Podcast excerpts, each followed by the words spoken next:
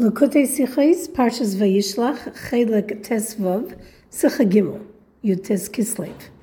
In this week's Torah portion, we read of Yaakov transporting his family and his belongings across the river Yabok. In chapter 32, Perak Lamed Beis, we read the following in Pasuk Chofei, verse 25. Vayavasar Yaakov levadoi, vayavek ish imay adalei sashachar. And Jacob was left alone, and a man wrestled with him until the break of dawn. There are numerous commentaries that explain the words, and Jacob was left alone. The Talmud, in the Tractate of Chulin, paraphrased in Rashi's explanation, tells us that Yaakov remained alone to collect some small jugs he had left behind. This explanation is alluded to in the word levadoi, alone. As the Tosfos teaches, do not read the word as levadoi, he remained alone, Rather, read it lekadoi. He remained to collect jugs.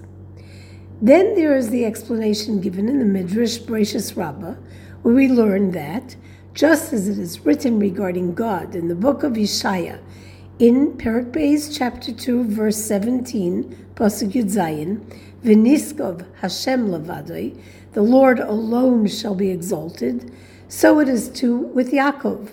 Jacob remains alone, and this comparison speaks to the exaltedness of Jacob in his aloneness. We've often discussed how the explanations on Torah regarding one verse, certainly regarding a single word, all have an integral connection. So, what is the connection between the two explanations we quoted, the Gemara and the verse from the Navi Yeshaya? In fact, at first glance, they seem contradictory. According to the Talmud, Jacob remained alone because of small jugs, not a very significant or val- valuable thing to remain behind for, for jugs. The Midrash, on the other hand, says that the words in Jacob remained alone are representative of the loftiest possible level connected to the revelation of the one God that will be manifest in the era of redemption, when on that day God alone is exalted. And this is brought in reference to Jacob and alludes to his greatness. Let's look for an answer to this seeming contradiction in the connection that exists between the Torah portion and the festival of Yud Tes Kislev, as the Holy Shelah writes that the festivals of the year are alluded to in the Torah portions read in the weeks that these festivals are celebrated. Yud Tes Kislev, the 19th of Kislev, is a Yom Tov celebrated most years as the year in which the Sicha was delivered, in the week in which the portion of Vayishlach is read. So the essence of the festival of Yud Tes Kislev is alluded to in the portion of Vayishlach, and in particular in our discussion.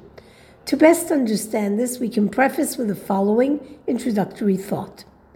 The reason for the revelation of Hasidic teachings only in later and lesser generations is twofold. One is because of the intensity of the darkness that increased in the latter generations, particularly in our time, the generation that hears the footfalls of Mashiach, which mandates and requires a higher light to overcome this intense and difficult darkness.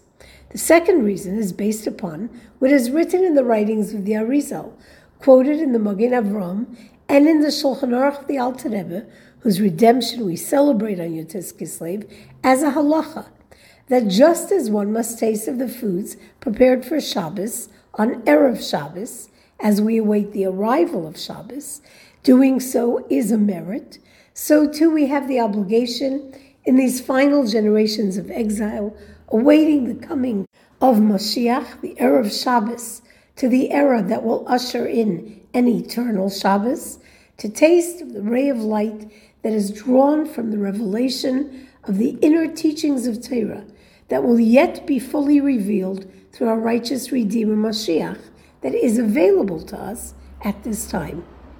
Within these two different explanations, we find two extreme distinctions, much like in the explanation of the words, and Jacob remained alone. According to the first explanation, the light of Hasidus is available because the darkness is so great now, indicating that these latter generations are lowly generations that need the light. On the other hand, the second explanation tells us that the revelation of Hasidus in our time is because the time itself is loftier as we are in, so to speak, the pre Shabbos holiness that comes after midday on Friday, and we are already able to taste of the revelations to come. How do we understand these two seemingly discrepant explanations? It's known that Yud Tes Kislev achieved the beginning of the essential work of spreading the well springs of Hasidus, Yafutzu Mainosecha, to all Jews, Chutza, even to the farthest. This expression, Yafutzu Mainosecha Chutza, has often been discussed to be understood as the well springs themselves must reach the Chutza, flow to that which is farthest. It's not sufficient for the well springs to have an impact on the chutzah while the well springs remain in place. Rather, these well springs must be found in the farthest most places. Additionally, the well springs must be available in these far reaching places in a way that they become vastly spread and vastly absorbed in every detail of these far flung and distant outposts. And like all aspects of Torah, understandably, this means that this deep penetration of the inner aspects of Torah for the Jews who find themselves in this chutzah begins with their revelation within Nigla, within the revealed Torah, merging the two, the inner teachings of Torah and the revealed teachings of Torah, to be experienced ultimately as one. Even before the time of the Alter Rebbe, there were greats among Israel who were steeped in both parts of Torah, in the revealed teachings and in the hidden teachings of Torah. And while their study of the concealed and hidden parts of Torah impacted their study of Nigla, transforming it, yet they continued to study these as two distinct teachings, as the esoteric, the hidden, and the exoteric, the revealed. The Alter Rebbe achieved the union of the two, connecting Nigla and Nister to be one study of God. Now, as a Jew is bound up with Torah, and more than that, it is our very life, so that a Jew and Torah are indeed one, we can understand that just as Yafutzu Mainosecha Chutza, spreading the well springs outward, has united the concealed and the revealed Torah, this bond has taken root too within man himself and within the very soul of the Jew, unifying one's concealed and revealed aspects of soul. Indeed, it's true that even before the revelation of Torah Hasidus, the concealed aspect of the soul, the light of faith, a faith that transcends intellect, impacted upon a Jew's power of intellect, upon a Jew's thoughts, and upon a Jew's qualities and values, even his actions. And no doubt they were different because of this. Yet the faith remained concealed and beyond a true cognitive experience. The Alter Rebbe's achievement was that one's faith, emuna, and one's Kabbalas ol acceptance of God's will, which are both transcendent and super rational experiences, really, became integrated within man completely, so that Jew can absorb and grasp ideas that are really super rational and beyond the cognitive or the intellectual experience. And just as it is for each individual Jew, where the inner soul and the outer experience of soul have become as one through Hasidus, so it is too for the collective soul experience of all Jews as a people, who are described as a koima achas shlema, one complete spiritual structure. Before the revelation of Hasidus, the leaders of the Jewish communities of Israel, who represent the consciousness of the Jewish people and the Torah study of the people, were separate from the communities, though they certainly had a deep influence on their communities, whether through the Torah they taught or just by the people observing their good behaviors from which they could take a lesson. They were isolated from the chutzah, remaining alone, separate from those who were further removed from Torah, outside and far away figuratively. There was influence from a distance the work of Yafutza Mainasecha Chutza caused that these leaders among the people and for the great Torah scholars to come out of that state of separation and isolation and of a state of living removed and separate from the Jewish communities and brought them into the Chutza, teaching and guiding in the language of those in the Chutza and the outside, in a language familiar to them, to those whose education was poor until then. More so, in fact, because the well springs need to reach into every aspect and detail of the outside, it's understood that the generational leaders became involved in the physical needs and daily minutiae of the Jewish communities, as we know from our Rebbeim. Torah is, in fact, the soul of the entire universe. Our sages teach that the world was created for the Torah, which is called Rashis, the beginning of everything. Thus, we understand that as Yud Tes Kislev accomplished a new and novel understanding of Torah, consequently, a novel change impacted the world. How do we experience this? It is known that in the world which by nature conceals divine revelation, we are able to access only the godly light clothed within creation. This would happen through our focused and intentional contemplation of nature, via which we could arrive at a recognition and a consciousness that there is indeed a creator. But while we could access this light of Elohim, we could not access the light of Havaya, which is beyond this world. And though the revelation of Havaya exists in this world, by the miracles which have occurred in this world from time to time, nevertheless, this light is not organic to this world, and a miracle actually messes with nature and with the world. Chassidus achieved the revelation of a transcendent light in this world. Therefore, Chassidus explains godliness in a manner that is absorbed by human intellect via parables that are of this world teaching how the world is indeed unified with divine light that transcends world. This, in fact, explains what the Alter meant when he writes in his famous letter that God caused wondrous and grand events in the world in regards to the events that brought about the redemption of Yud Tes Kislev. We can develop this thought according to the two ways in which God runs the world. One is through events that occur in a natural order, within which godliness cannot be seen, because the event comes via the name of God, which denotes which denotes nature, Elohim. Then there is a clear and revealed divine providence. Within the natural events that occur, one can recognize the godly light force and the divine light and the providence within natural events. The influence for these events is from the ineffable name of God, Shem Havaya. There are actually several distinct ways that the revelation of Shem Havaya is experienced in moments of divine providence. There are, so to speak, smaller experiences. This is when the divine providence is experienced within a natural event. And what we experience is an awareness that there was divine providence in this event. And there is a grand experience when godliness is experienced in an event that is not quite as natural. But even the grand experience of revealed godliness has an association with that smaller experience.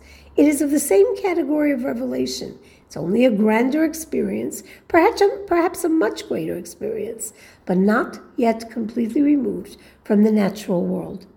That would be an event that is a wonder, something that occurs that is completely separated from the natural order of the world. These three revelations of Havaya in this world are connected to three categories in the realm of miracles. The first is the category of miracle that is enclosed in nature, and one cannot even recognize the miraculous, like the miracle of Purim, where the miracle appears as a series of historical events and circumstances that led to a great resolution. Though this miracle is influenced by the name Havaya, the divine providence of the event is experienced in small measure, and this would then be, so to speak, a smaller revealed miracle. Then there are revealed and obvious miracles, but they occur within nature, like the conquering of Yericho by Yoshua, which began with a miracle of the wall tumbling down, a miraculous event, followed though with the nation having to fight a war and win a battle by natural means. The battle with the Midianites in Moshe's time is an even more distinct example of this, when an army was mobilized, yet not one Jew fell in battle. A war which is a natural event, but with no fatalities, which is an unnatural event. A miracle within nature. This brings to mind the well known story of a Jew who was very ill, who came to the Alter Rebbe for a blessing. All the doctors he saw had been unable to help him. The Alter Rebbe instructed him to eat half a shmur matzah with water, and he was healed. The details are contradictory. The Alter Rebbe instructed him to do something physical, to heal, to eat matzah with water. But eating shmur matzah with water has no connection to the health of a person who doctors have given up on. However, as we mentioned, this treatment was beyond nature. It was a miracle. It was within nature, using nature to manifest a miracle beyond nature. The third category are miracles that have no purchase in nature at all, like when the king of Ashur came and surrounded the king Chizkiyahu, who said, I will rest on my bed and I will be victorious, and God will win this war for me. This was the intention of the Alter Rebbe in his description of the miraculous redemption of Yud Tes Kislev. There were two types of miracles that took place. A miracle that truly was wondrous, defying and beyond nature and grand, a miracle that had purchase in nature.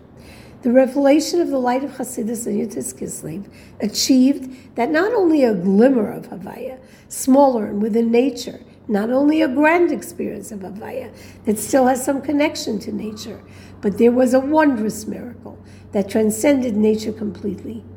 Yet, the phrase in total, as the Alter Rebbe quotes it, is God caused wondrous and grand events in this world those concluding words, in this world tell us that the intention and the purpose of the Torah of Hasidus is to draw down the wonders of God, to draw the divine lights that transcend nature, this highest level of consciousness, into nature and world itself. The Alter Rebbe, in fact, continues this letter and says God's name was glorified publicly in the eyes of the Russian ministers and world leaders who could witness and recognize that there were wondrous divine miracles that led to his release. It is known that the power to connect the esoteric and the revealed aspects of Torah, though Torah compartmentalizes them into two parts, clearly indicated by the way these parts of Torah refer to, there is Sosim, the inner esoteric part of Torah, which according to Torah is unrevealed, come from the, comes from the very essence of the inner aspect of Torah that the Alter Rebbe made accessible to us. The difference between the concealed and the revealed parts of Torah exists in the hispashtus, the suffusion of Torah. It's in the suffusion that Torah becomes formatted and defined. But in its essence, there is no definition and no partition in Torah. The essence of Torah is the essence of both the esoteric and the exoteric, which is why they can be bonded. Hasidus went beyond both to the very essence of both. In halacha, an example of this would be that within mitzvahs, there are mitzvahs that are considered greater and lesser, and transgressions whose consequences are harsher or less so. Yet, there is a clear determination in halacha that one who says that Torah is not from God, even if he suggests that one verse in Torah is not from God, or even a word, or if he claims that Moshe said this on his own, not by God's directive, he is considered a heretic. And the same is true if he denies the truth of the oral Torah. No difference is made here between the esoteric words or the exoteric, between the revealed or concealed commentary. It's the same regarding a Jew. As we mentioned earlier, that the impact of bonding, the revealed and the concealed, impacted the inner, the superrational and outer experience, the rational of the Jewish soul too. Through the revelation of Hasidus, which brought forth the essence of the inner Torah, and not just the esoteric, but the essence of the esoteric, the essence of soul was revealed. What is a soul in essence? The level of Yechida, where there is total connection to God, defined by nothing and obliterated by nothing, thereby unifying the two aspects of soul, internal and external. In our divine work, this means that Amunah, faith, and Kabbalas ol, the acceptance of God's will, both superrational experiences, must permeate a person's innermost consciousness, because revealed essence of soul reveals the essence of all facets of soul and consciousness impacting the entirety of an individual. This would be true too of the entire people of Israel, the one structure that is all of Israel, all Jews in union at the revealed level of the communal level of Yechida, which reveals our essence as a people, not only as individuals, revealed by the Alter Rebbe, in other words, via Yud Tes Kislev, on the day of the Alter Rebbe's release, is why the leaders and the scholars of our people are one with the simplest of our people, for in the essence is the truth of our oneness. This then impacts the world in its entirety. When we are talking about defined lights and revelations in this world, there can be no bonding of transcendent godliness and world. It is only in God's essence, that is the essence of all existence within which all of existence is incorporated, that there can there be creation, the reality of this world that is bonded in total oneness with God. The achievement of Yafutza Mainasecha Chutza, the unification of the source, the wellspring, and the world is most clearly obvious when the source appears in the densest and darkest reality that is not even a vessel for the light. But the wellspring flows from the source, from the very essence of all existence, and thus can fill and penetrate the densest darkness. And therein lies the connection between the two explanations that we gave earlier for why Chassidus became revealed only in latter generations, due to the intense darkness and as a taste of the revelations of the future. The revelations of the essence of the inner Torah is expressed by its ability to light up even this dense darkness of these generations, transforming the darkness to light. And that is why the taste of the Torah of Mashiach, the post midday Erev Shabbos light, is needed specifically when the darkness of exile grows so dense. Double the intensity in darkness when the footsteps of Mashiach are felt. It's through the foretaste of this light, the light of Hasidus, which is the light of the essence of Torah, illuminating the densest darkness, that the darkness itself can become a light.